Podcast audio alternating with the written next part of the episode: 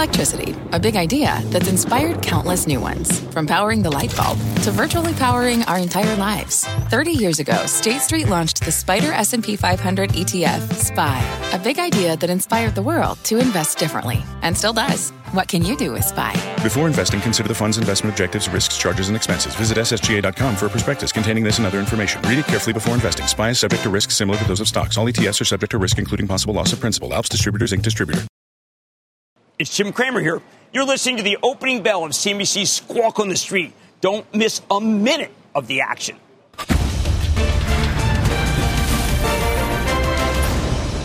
Good Friday morning. Welcome to Squawk on the Street. I'm Carl Quintanilla with Jim Cramer, David Faber live from separate locations. On this final trading day of the month, Powell speaks at 11 a.m. Eastern Time, and the president is expected to roll out some responses to China's Hong Kong law as the showdown with Twitter gets escalated, this time around the Minneapolis protests. Oil's near 33 on pace for its best month in history, Jim, but uh, the focus is squarely on Twitter and this rule violation that the president's account got slapped with, and then the White House account, the official White House account, then retweets. But we're, all kind of confused as uh, Mark Benioff, who is uh, against this uh, uh obscure regulation that, that gives these companies an exception uh, to do it to actually a fair time. Many are confused as journalists. Uh, it seems that President Trump wants to create his own enemy uh, with, with uh, if you start regulating these companies rather than having the exception then they're always going to have to put a, uh, a counter to what president trump wants. I, I think uh, what he may not understand is, is free speech is nasty. Uh, what he had until this was a, a, a great run of things and he's going to make it rather uh, rather tough for him to be as aggressive as he likes to be on Twitter, and he doesn't have press conferences that work because of all the displeasure he had with uh, with regular reporters. So I don't know. He's disinter- disintermediating himself from his public, which is, I think, a strange thing. David, you know that that's if he becomes regulated, uh, if it's journalism, well, it's a nightmare for him. Yes, uh, if in fact he is held to uh, a standard of truth and fact, that could be somewhat difficult. Now, there's a lot of interpretation that goes on in that. Um, but I mean, you know, Jim, there sort of are two separate things going on here. There is the executive order from yesterday, and people trying to understand and interpret what exactly is behind that and what that would allow for.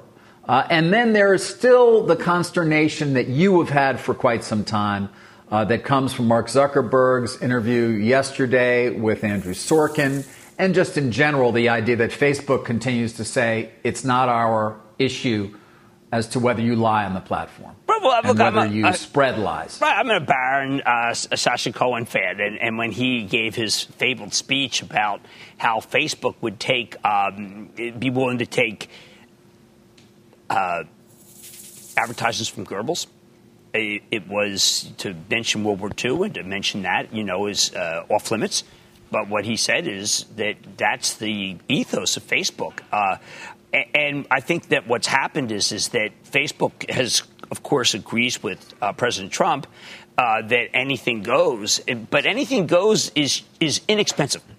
And it's expensive to have the other side. Can you imagine in the thousands of pages every second that, that are produced on Facebook that someone would have to sort through them? It, it, like they have to do with the New York Times. It's almost impossible. So I totally get the dilemma. But Carl, when, when we look at this situation, we we have to say there's one out of four people are unemployed. Uh, we have incredible numbers declining uh, in consumption, but we may run out of stimulus. And we're debating uh, Jack Dorsey's putting a caveat to the president, and it almost seems a little surreal, doesn't it? Well, you're suggesting that it's uh, another exercise in distraction? Well, I don't know whether it's distraction or, or a fit of pique or temper. I mean, we, we have a major problem on our hands. And uh, we have a, a, a health care problem that's turned into a major economic problem. Boy, I think it's an all hands on deck. Uh, I'm going to get you later, Twitter. Let's get people jobs. Um, that that's what, right. what what I would be focused on is that's like 1932, 33 of President Roosevelt focused on the fact that someone criticized him uh, for something he did uh, as he was Secretary of Navy and is now giving money to the Navy. we gotta right, really right. focus on some of this the unemployed situation. It's uh, one well, out of four. I mean. Miller Tabak's out. Miller Tabak's out with a comment this morning, Jim, and we're going to spend some time, obviously, talking about Twitter. It's a public company; uh, it gets a lot of attention, but the Hong Kong response that we do get, that we expect to get from the White House today, they argue is much more important. The president moments ago just tweeted one word: China. They did vow a response to this Hong Kong security bill. Uh, there's a general uh, in China who suggested they could attack Taiwan in the last ditch effort to, to keep them from getting full independence. And then you had JP Morgan's uh, Kolanovic last night, Jim, one of their head quants, saying they're dialing back their positive outlook on stocks in part because a full breakdown of U.S. China relations, in their words, would justify equities trading drastically lower. Well, look, when Peter Navarro was on last, um, I asked Becky to ask him about about Taiwan, and he he he, he wasn't willing to go there. I mean, obviously that's the hottest of hot buttons. Uh, there's 26 million, you know, 26 million people in Taiwan. By the way, they only had seven deaths of COVID. I mean, they, they really got yeah. some things down. But uh, yeah, I mean, China's no sideshow. I mean, we got the best stocks have been the technology stocks. Now, of course, yes, Facebook has no China, and Alphabet has no China, and Netflix has no China. You know, China hasn't let these companies in. They have mimicking companies. But look, China's big, and the president is taking us to a 1947 Soviet versus United States posture. It's about containing China, containing China militarily, and we've become Cold Warriors again. And I think to ignore that uh, is to ignore history. At the time in 1947, Russia was much more powerful than they are now. But yeah, I mean, here we are, uh, back in an era where uh, waiting for the Berlin Wall, the equivalent of the Ber- well, we have a wall that China already built. But yeah, I'm concerned. I mean, right. I'm concerned about unemployment at the same time of having a big war with China. And I have been probably the least on air uh, favorite of the PRC. But I, I don't know. I mean, I, you, you got to solve the employment problem first. There's a lot of people yeah. looking for well, jobs. Having a having a, a, deepened economic war with China is certainly not going to do that. I mean, the the unexpected consequences of a pandemic, I think we will continue to see. Jim, if I told you at the beginning of this that wearing face masks would become a, a partisan issue, if I had told you that it would significantly deepen the um, the hostility between China and the U.S. You might also have been surprised at that, but those are the things we're dealing with. We'll hear from Jerome Powell, by the way, uh, a bit later this morning in terms of the economic consequences that he continues to see and monitor as a result of the pandemic, Jim. But China's got to be right at the top, I would think, as well, of at least risks well, yesterday the market was flying. It looked like a great day. And then as we got closer and closer to uh, the deadline of when the president says he puts out those things on Twitter, he's like going to be big or whatever, then you start thinking, well, what happens if he does something huge? And then the Chinese come back and say, and then we always use this example, that's it, Apple, we're done. Or, or you know, you're going to do Huawei, we're going to do this or that. Uh, the, you mentioned the mask, and this is really important. People have to go read the Costco conference call. I like to bring it back to stocks. They decided to go all mask they decided if you come in, you got to have a mask, and if you work there, you have to mask. It's protection for the associates and protection for the customers. And uh, they actually think that while initially it's going to be received poorly, that most people are going to want to shop at a place with wide aisles and masks because they don't want to get sick when they go to the store. I think Costco is one of the most intelligent companies in the world, and that's where this is going. And by the way, they, they only have one store in China, but they can put up many. I think that people have to go read that conference call and recognize what a forward looking company is thinking. That the populace, the 52 million people, 55 million people who are who are club members want to see masks on people. So it is div- as divisive as I've ever seen, David. Just divisive. I wear a mask everywhere. I'm aware that you wear a mask, uh, and, and, I, I did as well when I went into Home yep. Depot the other day, and everybody in there was masked. Although there was one associate, a young gentleman, who was not, um, which was interesting. An apostate. But uh, yeah, say again. He's an apostate. I got to tell you that Home Depot would know. not be happy yeah, about I, that.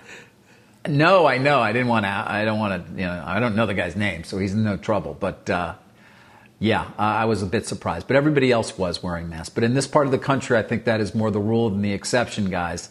Uh, however, parts of the country that have reopened, that have not seen, thankfully, a significant amount of the virus, Carl, uh, are taking a different approach, and that is sort of where we're looking to see how things go as well uh, as their economies come back to almost sort of uh, full levels, not quite.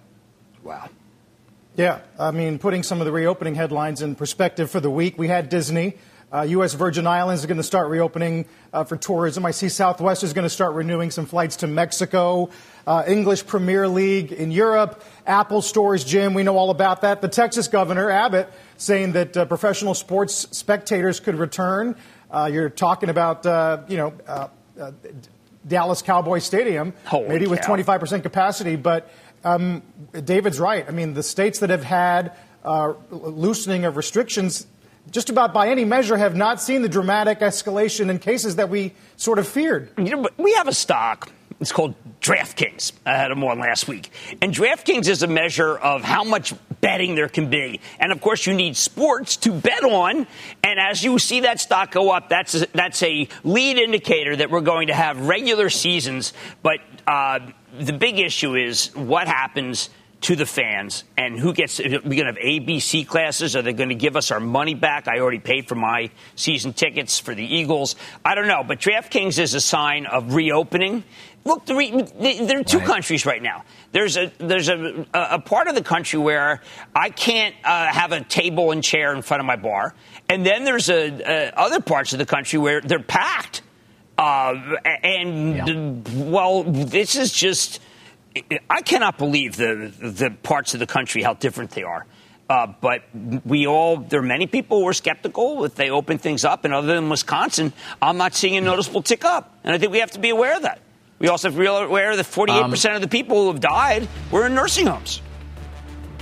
Yeah. Well, here's a hopeful thought, guys. I mean, it's possible that if all goes well, we could have basketball, baseball, hockey, and football all still going at the same time. But if you're a, a Knicks fan, a, a, Jets fan, and a Mets fan, why is that hope hopeful?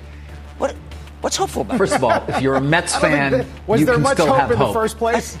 I, I, I, yeah, and if you're a Jets fan, the season hasn't even started yet. If you're a Knicks fan, understood, understood. You have no hope you may not have hope for years. But thank you for that. Real, uh, you know, I appreciate. I just like to give All you right? a heads up, Dave. Right. You know, Dave. Dave.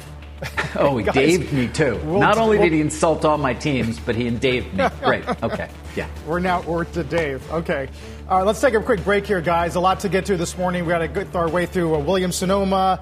Jim mentioned Costco, Nordstrom, and of course uh, Jay Powell coming up uh, with Alan Blinder, a virtual uh, forum Q&A moderated by Blinder at 11 a.m. Eastern Time. That's coming up uh, later on this morning, so stay tuned for that. Back in a minute.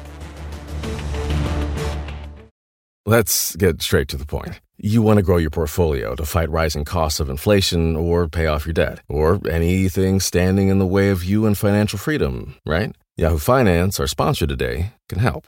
For more than 25 years, Yahoo Finance has been helping great investors like you. Whether you're a seasoned investor or just looking for tips, Yahoo Finance makes it super easy by putting all the tools and data you need in one spot. Yahoo Finance takes a holistic look at the financial news cycle, including breaking news, original editorial perspectives, analyst ratings, independent research, customizable charts, and more. You can securely link your brokerage accounts for a unified view of your wealth, including 401k and other investments. That's how Yahoo Finance gives you insights and helps you take a look at your wealth in its entirety. That big picture perspective is what great investors need. For comprehensive financial news and analysis, visit the brand behind every great investor, yahoofinance.com, the number one financial destination, yahoofinance.com. That's yahoofinance.com. the face of retail fundamentally changing in a discontinuous manner right now and moving more and more to uh, online uh, kind of e-commerce, um, really accelerating two to five years from the secular trend it was already on. It's PayPal's Down Interesting, Schulman on Jim, with of course. Jim last night on Mad Money talking about the uh, the fundamental shift in e-commerce. And uh, Jim, that's being reflected in names like Williams Sonoma today. Oh, what a great quarter that Laura Alberts delivered! And let's you always try to think where did they get those home offices that look so nice? Well, it turns out a lot of them are going not to Williams Sonoma but williamssonoma.com. Why? Because half the store the stores were closed. All the stores were closed for half the quarter, and yet she still delivered. Pottery Barn Children also did quite well. That that's a, just a, a, person who's a visionary. Is I think that she has seen a lot of this coming, but it accelerated obviously because of COVID. Uh, Ulta, they've got a terrific. Uh, they've got both a terrific club and a dot com. It's saving them. Uh, Nordstrom talking much more about their dot com. That's going to keep a bid underneath that stock. If you don't have one, if you're not omni-channel, you're off your game and it's hard to catch up. PayPal, obviously, fantastic for omni-channel. And uh, Dan Schulman is uh, had his best day ever, uh, May 1. We are in some weird moment where I am surrounded by, right here, uh, by companies that have either a great omni-channel or bad. By the way, the one that I think is the most, that's most positive that no one talks about is Costco, which had very good numbers, but people are concerned that Costco spent so much money on uh, converting their place uh, to a less to a place that defends against COVID. Uh, I really like Costco here. Uh, but some of these retailers are so clever. You really got to hand it to them. They've really adjusted quickly. Yeah. You know, also, Jim, there there is a, a thought that companies that are making investments now or doing those kinds of things, and even bigger things, if they're in an, in an advantage position, they have the cover to do it. You know, they can go do um, the big investments that they might have held off on for fear that people were too, you know, that investors were so focused on every penny of EPS. Uh, this gives them a little more leeway in some ways. The, the, the pandemic and the willingness of investors to sort of take whatever they get. Well, this is a great point, David. Salesforce was on last night, Mark Benioff. And uh, Mark was telling me uh, offline that this is a 2008 2009 moment. Now, that's when I first met Mark. He decided, you know what? We're going to spend and we're going to crush everybody. This is our chance because there's such disarray. Now, a lot of people are disappointed in the uh, guidance that he gave. Uh, he also took a billion off of what he thought he'd make. Mark is not going to charge customers as much as he would have. He's being he's forbearing because he wants to win. This is a share take moment, and he's taking no prisoners. Uh, it is incredible. By the way, David, you've got to look into his ATT deal. What he's saying is basically the new the ATT is now being run by Touchpoint. Uh, that they're integrating, and it's all Salesforce. Uh, but that deal's that deal's going to be great for Salesforce, but they're not going to clean up initially. I like someone who says this is 2008 9, and it is my chance to be able to take advantage of the disarray of everybody else, but I'm not going to make as much money the next quarter. That's intelligent. It's going to hurt them because of all the short termism on Wall Street. They want it now, but Salesforce is the bet out for the next year. And I know that's just a huge amount of time between now and then, but it also ran ahead, which was stupid. No one, yeah, if you were um, close to it, even, you know, Carl Jim. asked me yesterday, he said channel checks aren't that good. No, they're, they're, they're forbearing. PayPal's forbearing too. Right. Uh, well, as you pointed out, Jim, uh, and Benny, of course, joined you last night, uh, the company did guide what is thought to be very conservatively for the back end of the year. Let's listen to Benioff discuss uh, the outlook. I am actually incredibly optimistic and encouraged because my belief, very strongly, is that if you can navigate through the last 90 days, you can navigate through anything. And this was a quarter of trust. I mean, we this is where we had our values on our sleeve. Values on our sleeve. There is a concern, though, Jim, or a question as to do they see a second wave? Is that part of their back end concern as to why you know they guided so conservatively, or is it as just you were saying? Uh, Mark is convinced that if unless you do uh, contact trace uh, unless you have a plan for uh, the reawakening that includes the notion that we could have a W recovery, so to speak, that, that the disease is not going to go away, uh, you're, go- you're g- going to get hurt. And he uh, has said it, by the way, Rhode Island's governor was integral in setting this up with Mark, and there are a lot of states that are going his way. I think that they, he is becoming a, a closet government about how to reopen. Uh, work.com if people want to know more about that. Uh, again, it's a long term thing. And David, long term, uh, it's out of fashion. I like it. Uh, guys, we'll take another quick break here. A lot to get to as we await Powell at 11 a.m. Eastern Time. We'll talk about uh, month end here. Watch for signs of reallocation as uh, the markets had a very good month. Back in a minute. What's on the horizon for financial markets? At PGIM, it's a question that over 1,400 investment professionals relentlessly research in pursuit of your long term goals. Specialised across asset classes, but united in collaboration, our teams provide global and local expertise. Our investments shape tomorrow, today. Pursue your tomorrow with PGIM, a leading global asset manager. This podcast is supported by FedEx. Dear small and medium businesses, no one wants happy customers more than you do. So you need a business partner just like you. Like FedEx, who understands your passion for serving your customers because they have the same commitment towards you.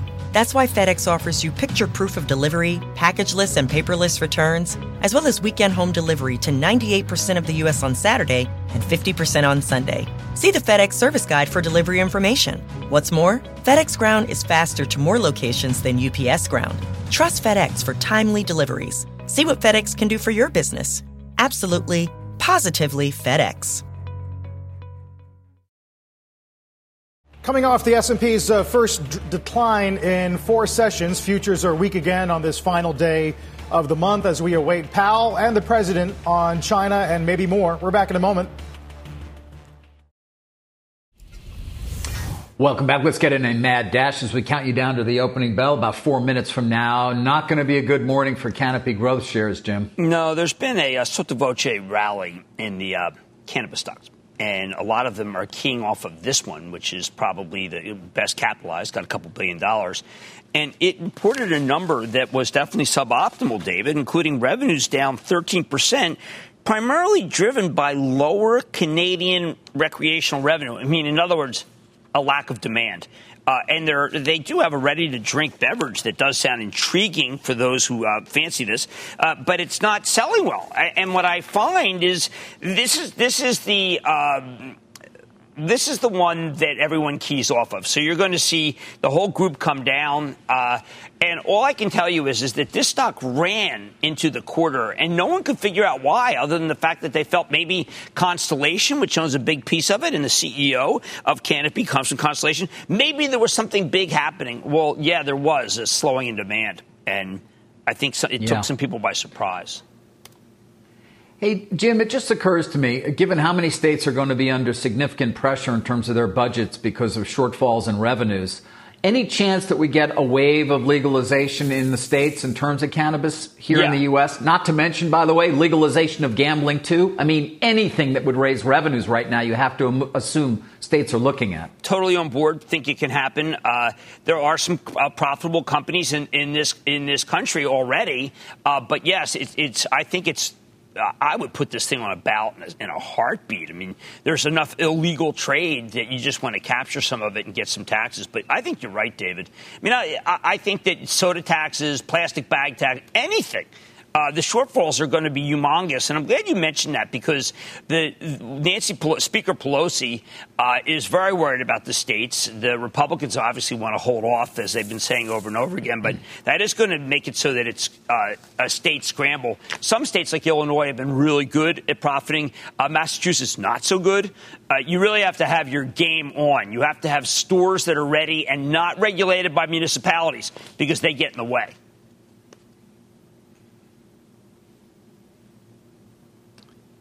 David, you have some Yeah, no, I thought Carl might chime in there. Oh, I, I but, thought that, uh, that, was a cannabis. No, I, I, yeah. Uh, I, David, I was thinking exactly what you were thinking, especially given some of the comments uh, from Governor Cuomo. You know, New York's had some uh, close brushes with getting right. this past the state legislature. Same with New Jersey, but maybe this is the thing, David, that uh, gets that over the hill.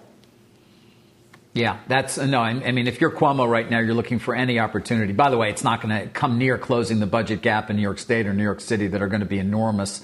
Not to mention other states too, including some red states, or or, or at least uh, you know not pure blue uh, right. guys. And uh, Jim, what is the likelihood that we do get that either the three trillion dollar bill out of the House advances in the Senate, or you get something that does aid the states because you have to con- concern yourself with the possibility of significant municipal layoffs as these states struggle to balance their budgets. It's all in Secretary Mnuchin's plate. Uh, he seems to have indicated no real interest right now in taking any action. I think that's where the biggest worry I have. I mean, that's where the V falls through the floor. It's got to happen. There, there's just numbers that are unfathomable here, and we're tweeting. Guys, there's the opening bell. Uh, we'll watch closely here. Jim, really quickly uh, on the broad market, uh, what a run we've had uh, in the month of, uh, of May and April to some degree. Now you're at the end of the month. How, to what degree are we going to watch for people uh, reallocating, moving into fixed income, and taking some of their gains? Boy, I've got to tell you, there's some great opportunities in fixed income. If you buy a, a pastiche of them, you can get uh, with the Fed backing him up, it, it's really, really attractive. I know a lot of people who are switching just because the income is so great. I'm glad you mentioned that. A, there, there's tremendous opportunities, and then the recession stocks still have have decent yields, and I think those are going to come back in play. If only just because you know how much, how far can you take Carnival Cruise? I mean, you already have a double, right? Uh, Royal Caribbean. I mean, some of these stocks have just doubled and doubled and doubled, and then we start thinking, wow, and how much how much is the consumer uh, really ready uh, uh, to book a cruise uh, in near term? Yes, next year the prices are unbelievable, and I can show you some deals on Norwegian cruise that would even intrigue David because I know he goes nowhere. Uh, David, we could go to Norwegian cruise. We go to Alaska together, you and me. I mean, we could be in the yeah. Haven section yeah. where it has that beautiful, okay. beautiful solarium. Have you seen the solarium? Yeah. yeah. Seven hundred no, bucks. I haven't, but listen Here's yeah. what I here's what I, if I get the if I have those antibodies, uh, first thing I'm doing is I'm I'm going to Italy, of course. So well, you know, put me down for that. Jim. You got You can fly to Milan, okay. David. You take the Arab Emirates flight at 10 o'clock. It leaves tonight. Okay. You'll be yep. there tomorrow morning at 9:30, and you will have the time of your life. I'm I'm I'm all over it. We're waiting, have, and we'll get some results. we'll you see have herd immunity in that airport. Um, Carl, you know, you mentioned, I think, or Jim did, Marko Kolanovic from uh, from J.P. Morgan, who uh, surprisingly, because he hasn't been particularly bearish, was uh, put out a note this morning that's getting attention. Also, David Kostin as well. I mean, Kolanovic saying reopening only half the economy will not be sufficient to support our current forecast for all-time highs in 2021. He also mentions the complete breakdown of supply chains and international trade, primarily between U.S. and China, of course, uh, as a real risk for taking uh, equities lower. And then David Kostin, who I know, Carl, you follow closely as well, also out with some less than positive comments, I guess I, I put it this morning, at least saying how we've already reached his targets for, for year end. Hmm.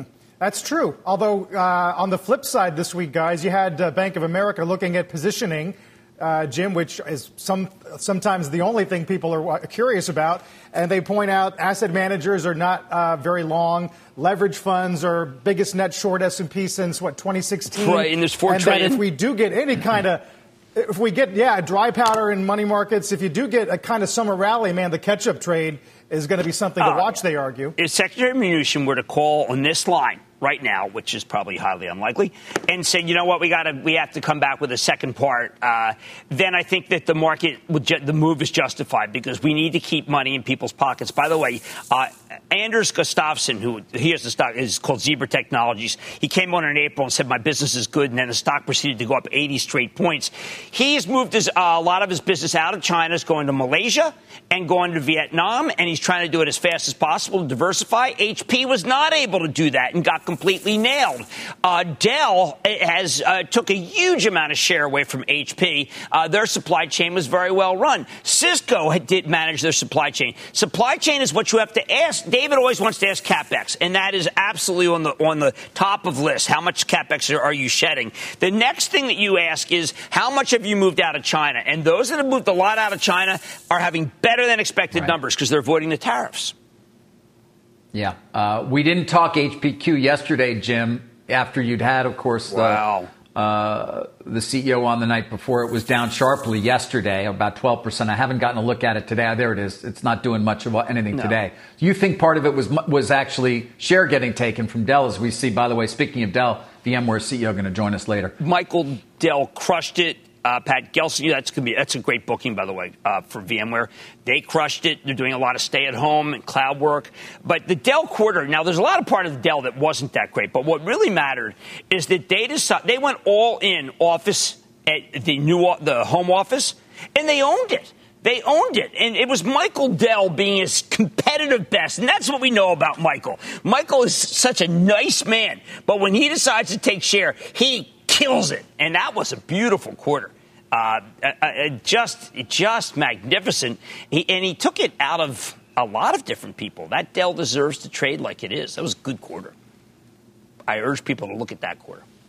When I say urge people to look at it, I, I mean, you know, when you're over the weekend, when you're trying to figure out what to do Saturday night because there's nothing to do, the Dell quarter, the Costco quarter, these are just monumental. if you really want, you know, there's nothing to do during the, pand- the pandemic well, yeah, no, there true. is. There's no, some fantastic. Yeah. The Ulta conference call, David. I recommend that to you on Saturday I night. I can't wait. You know, I've been Carl. I don't know about you. I've been keeping those those conference call transcripts aside just yeah. so I can enjoy no. them on Saturday. You know, look, I, I, don't want to. I don't want to get uh, to them too quickly. I want to look when forward are we going to break it. out the conference call? Judy will love it. Look, I mean, it's better than Netflix. I mean, because you know what? It, it goes mm-hmm. on and on and on, and, and, in the end, you know, they don't get uh, you know, narc. The Narcos guys win.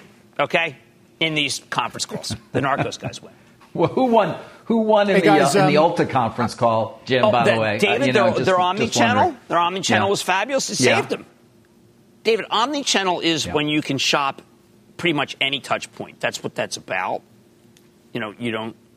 I know you don't. It, how do you buy those? No, I don't do anything. I know. It's weird. But would you get this? I, I, I, don't. They just they just get delivered to me. TJX does not really have a great. very good. They have an okay online. Burlington is going to come back they, with a good. vengeance. Uh, the Dollar Tree. I mean, you guys had Philbin. David, is your Dollar Tree as good as mine? I got these. These were part of a package. You can get five for five. Five pairs of sunglasses for five bucks. And you know, if you don't like them, big deal. Try doing that with Ray Bans. Yeah, I'm not going to. hey guys, uh, you know we uh, we've been tracking this um, performance-based payout for Elon Musk over at Tesla, and it does seem now, according to the proxy statement, that Elon uh, has earned the first tranche. This is for options that would allow for the purchase of about 1.7 million shares at 350, uh, worth just shy of say 800 million, based on the close of 805.81 yesterday. Um, so uh, this is for keeping the company's market cap at 100 billion or more on a 30-day and six-month moving average. We'll see if he keeps this train running. Stocks up 93 percent for the year. What's incredible is that every, the shorts were coming in to me and saying, "But uh, uh, Jimmy Joe, have you seen that there's actually uh, there's discounts? There's discounts?" And I, I was saying like Oh, stop bothering me. It's Elon Musk. It's a technology company. Don't hit me with these discounts. Uh, and obviously, others agree because it continues to go higher. Only 11% short right now. Would have thought there was more short. Uh, particularly because, as, as, you said, Carl, there are maximum short positions for a lot of different companies. This is China. This is a China comeback story, and, and people have to start thinking of it like that. This is everyone has noted in their quarters that China's been the star, uh, and Tesla it's going to be the star. I went to a Lamborghini factory, which again, I uh, dropped the Tic Tac. You can eat it off the floor. I mean, all the Lamborghinis go to China, and that was that was pre-COVID. Uh, Tesla's just going to crush that that high end market. So it, he deserves everything. We got to go watch the launch this weekend, right? Is, is there is there any risk that he uh, Elon is asked to choose in terms of allegiance between the United States and China? Wow. Oof. Jeez. I don't know. I didn't even. Wow. Uh, well, I guess the president obviously I mean, could tweet that. Would that be? Dorsey wouldn't even have a response if he tweeted that. That's incredible. That's a great one. That's a great. That's a puzzle. It's like a you know a jumble. Yeah. I got to work on that. Yeah. While I'm busy reading the. By the way, the Costco conference. Do we, Carl? I think, uh, Carl. I think at this point we still don't know. Uh, speaking of that, when the president is expected to speak today as, as we've been led to believe, right. um, with a press conference on China. You mentioned, of course, the one word tweet, China. Right. Or China.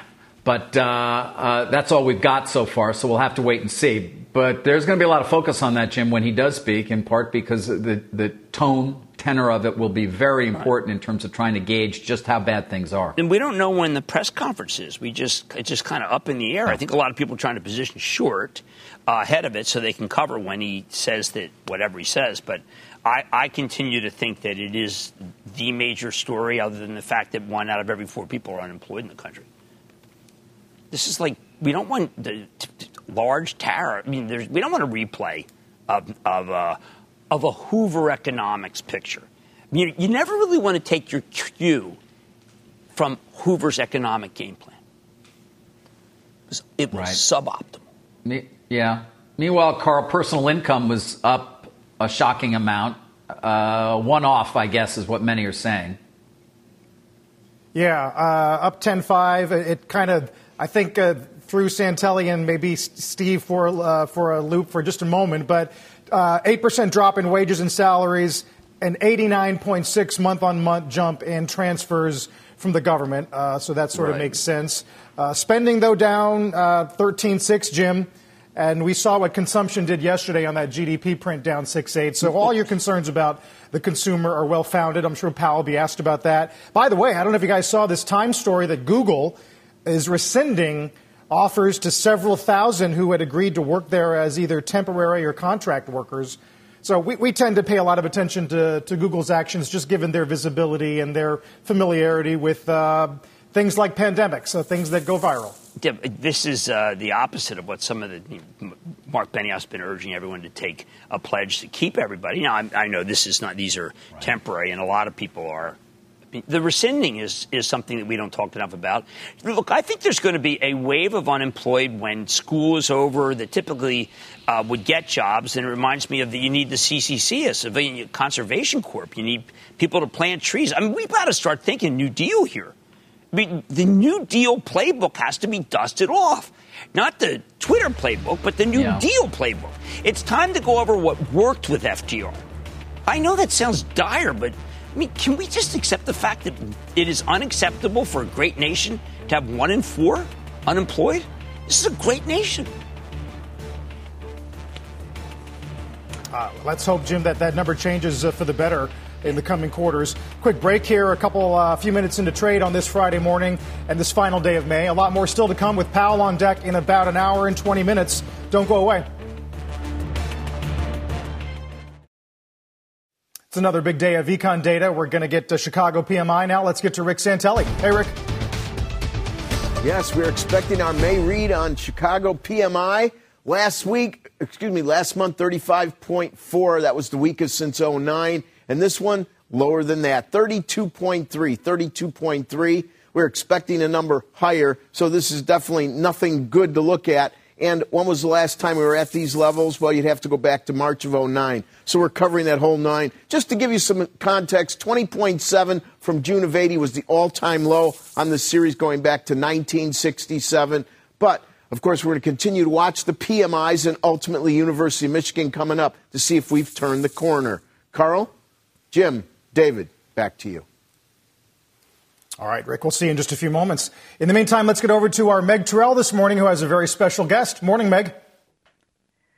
Good morning, Carl. Well, the world's largest cancer research conference kicks off today, ASCO, and of course, this year it is virtual. We're joined by Bristol Myers Squibb CEO Dr. Giovanni Caforio. Giovanni, thank you for being with us. You know, it's a really different format for the meeting this year, all of the information just being posted online. Help us sort through, from your perspective, what is the most important update from Bristol Myers at this meeting? Meg, thanks for uh, having me. It is uh, it is an important ASCO. It's my 15th ASCO, uh, and as you can imagine, it's the first time we have a virtual meeting. Uh, let me just start by saying it's really important to have this meeting because we know that the uh, oncology community has been impacted very significantly by the COVID pandemic. We uh, we know that over 50% of patients have challenges accessing healthcare today. And so bringing together uh, scientists and researchers to continue to advance the science that patients need at this time is really important. For us, uh, it's an important ASCO. It's the first ASCO as a new company, and we are showing the breadth and depth uh, of our pipeline. We're, we're presenting uh, a lot of really exciting data in immuno-oncology, uh, and specifically with Opdivo and Yervoy lung cancer, Uh, cell therapy, an area where uh, we are planning on being the leader. We have uh, really important data presentations there, and then a lot about the future of our pipeline and early releases for potential new medicines. Well, I want to ask you about the lung cancer space because just a few days ago, the FDA approved your drug Opdivo with your other drug Yervoy in combination with limited chemotherapy in a certain setting for non small cell lung cancer. Uh, how would you say that approval and the data supporting it uh, position you uh, in the race, particularly against Merck's Keytruda? Well, Meg, uh, first of all, what's important to remember is that patients with lung cancer need new treatment options. There is still an unmet need in, in a competitive space, but uh, physicians are looking for new options and patients need new treatment options. I'm really pleased with the fact that we've received two approvals in less than two weeks for Opdivo and Yervoy. Remember that this combination has already shown the ability to prolong survival in four tumor types and now in first line lung cancer. We're going to present uh, the data at ASCO. And uh, the issue here uh, is really the opportunity to provide long-term survival to patients. What we are hearing is that there are many patients that want a chemotherapy-free option, which is now possible, and also uh, the opportunity of limited cycles of chemotherapy. So I think we have an important role to play in lung cancer. See you. I want to talk about Eliquis. I know this is a cancer uh, oncology conference, but I look at this drug Eliquis, and I remember a few years ago when my father uh, was dying, uh, the uh, doctor said, "Look, we have this new drug Eliquis, and it is so much better than warfarin. It's so much better than Xarelto. We think it could give your father some, a few more years." And I keep seeing it. I never hear about it. I never hear about how important this drug is. Could you have 100% of this market at one point? Jim, it's one of our most important medicines, and uh, uh, we are already the leader globally uh, in terms of new anticoagulants, and there is significant opportunity to continue to grow. There are some patients that are still receiving warfarin, uh, and we are seeing the adoption of Eliquis continue to grow there. Importantly, I have, I have there are many question. patients that are not being treated yet, and then there are patients that are not even yet diagnosed with atrial fibrillation. So there is significant opportunity to continue to grow Eliquis. It's already uh, the leading medicine in the world in its field. Oh, let me ask you about a full page ads that I've been seeing about Opdivo and Yervoy. Uh, Bristol, previous to you, made some claims, uh, including full page uh, ads and also TV ads, that uh, brought some uh, some uh, some criticism of Bristol as being uh, uh, overstating the what it could do. Uh, when I see those full page ads, I do get concerned that uh, that some people will get too much hope. Uh, why do you do those? Uh, why are they necessary? Well, first of all, Jim, let me say we're, we're making great progress. And in fact, it was 10 years ago at ASCO that we presented the very first data on Yervoy in immuno-oncology, and we were discussing increasing survival by a few months. Today, 10 years later, we're discussing the, the potential for long term survival. We are very focused on educating uh, patients on the potential options available to them. We believe it is important. Uh, and clearly, uh, we work with physicians and, and, patient advocacy organizations all the time to make sure that the value of our medicines is, uh, is understood. You will have noticed uh, that in our ads, as an example, we always thank patients and researchers that participate in our research. Uh, and we believe it is really important to continue to focus on education. Uh, Dr. Caforio, it's David Faber. My question is specific to um, your plans to resubmit an application for ide-cel after the FDA uh, filed a refusal to file letter. Can you update us at all? It's been a couple of weeks since your conference call when you last commented on that. Do you still expect that you will resubmit by the end of July at the latest? David, yes. Uh, let me uh, first say that I, I, am really confident in the clinical profile of ide-cel. And in fact, we will be presenting updated data at ASCO, which really shows the transformative potential of this medicine. The FDA asked for uh, more information. We don't need to um, conduct any new trial to address the requests from the FDA. We are working on submitting no later than July, and we're very much on track. Uh, and you know, you you were actually, I think, uh, Samit Hirawat, your chief medical officer, had indicated the issues had to do with um, with chemistry. Can you give us some sense as to what the FDA's problem was there?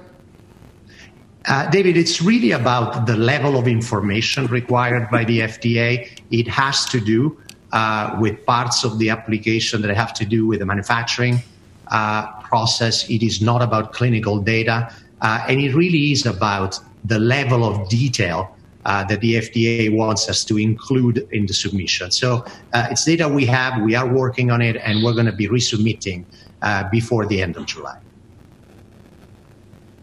Giovanni, I want to ask you a little bit about the situation we find ourselves in with COVID 19. One of the things the pandemic has really exposed is the reliance of the supply chain for medicines on China and on India. And now there is such a push in the United States to uh, have medicines be sourced from America and be made in America, with lots of legislation being discussed, even an executive order uh, being rumored about this. How would this affect Bristol Myers? Is, is it possible to make your drugs in America in a relatively short period of time and to change those supply chains? Well, Meg, it's an important topic. I think it's uh, uh critical to be very thoughtful about this. From our perspective at Bristol Myers Squibb, uh, our supply chain is in the United States and Europe. Uh, and throughout the pandemic, we've actually never really stopped working.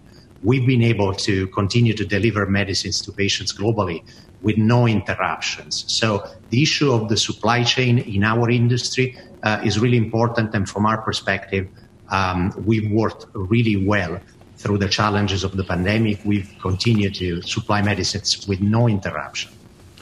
Uh, Dr. Caforio, still want to keep up. Uh, I know every time you're on, I ask about Celgene because it's so important, but I also like to ask about away from Revlimid. Any, anything new because it's such an exciting company, and we only really end up talking about Revlimid, six percent price increase. I know, but I, am far more interested in the ancillaries.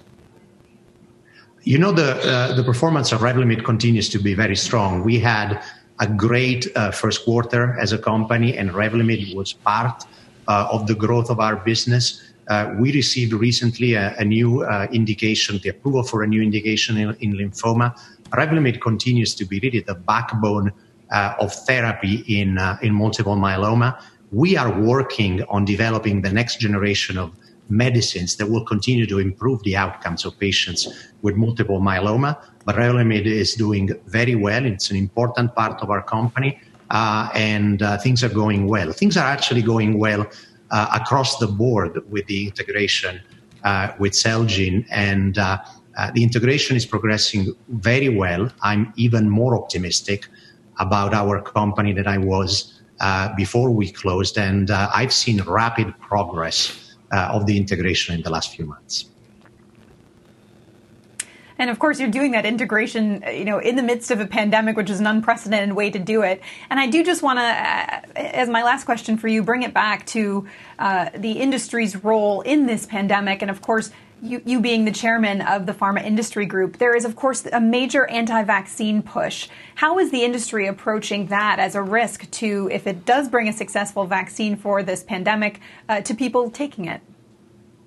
Uh, Meg, we're continuing to focus on, on advancing science and the level of progress that I'm seeing across the industry, working with the FDA, with NIH, is absolutely unprecedented. We are stepping up to the challenge of solving this health crisis. For Bristol Myers Squibb, uh, as a company that is 100% focused on innovation and transformative medicines, we are continuing to work on advancing our pipeline, which is the strongest it's ever been. The company is really well positioned today. It is well positioned for the future. And I think we have a real opportunity as a leader in healthcare to continue to play an important role at Bristol Myers Squibb going forward. All right, Dr. Giovanni Caforio joining us in an unusual way from the ASCO conference. Thanks for being with us today. Thank you. Thanks to all of you. Meg, thanks so much for that. Uh, we're going to take a quick break here. Uh, market holding 30.25, but financials, uh, energy, industrials all lag with declines of more than 1%. Jim, one more mad money of the week before we get to recharge. All right, we've got Fastly, a new edition. Never had them on. We've got Elf, David. There's a proxy fight there that I'm sure you're following. And Zscaler, the stock that is up the most because they help people to work at home. I can't wait. I mean, these are all companies that are fast growers or uh, in the news. It, it, some these weeks are amazing. Yeah, this one was uh, only four days. it certainly felt like more than that, Jim. You've been listening to the opening bell on CNBC's Squawk on the Street. This podcast is supported by FedEx. Dear small and medium businesses, no one wants happy customers more than you do. So you need a business partner just like you. Like FedEx, who understands your passion for serving your customers because they have the same commitment towards you. That's why FedEx offers you picture proof of delivery, packageless and paperless returns, as well as weekend home delivery to 98% of the U.S. on Saturday and 50% on Sunday. See the FedEx service guide for delivery information. What's more, FedEx Ground is faster to more locations than UPS Ground. Trust FedEx for timely deliveries. See what FedEx can do for your business. Absolutely, positively FedEx.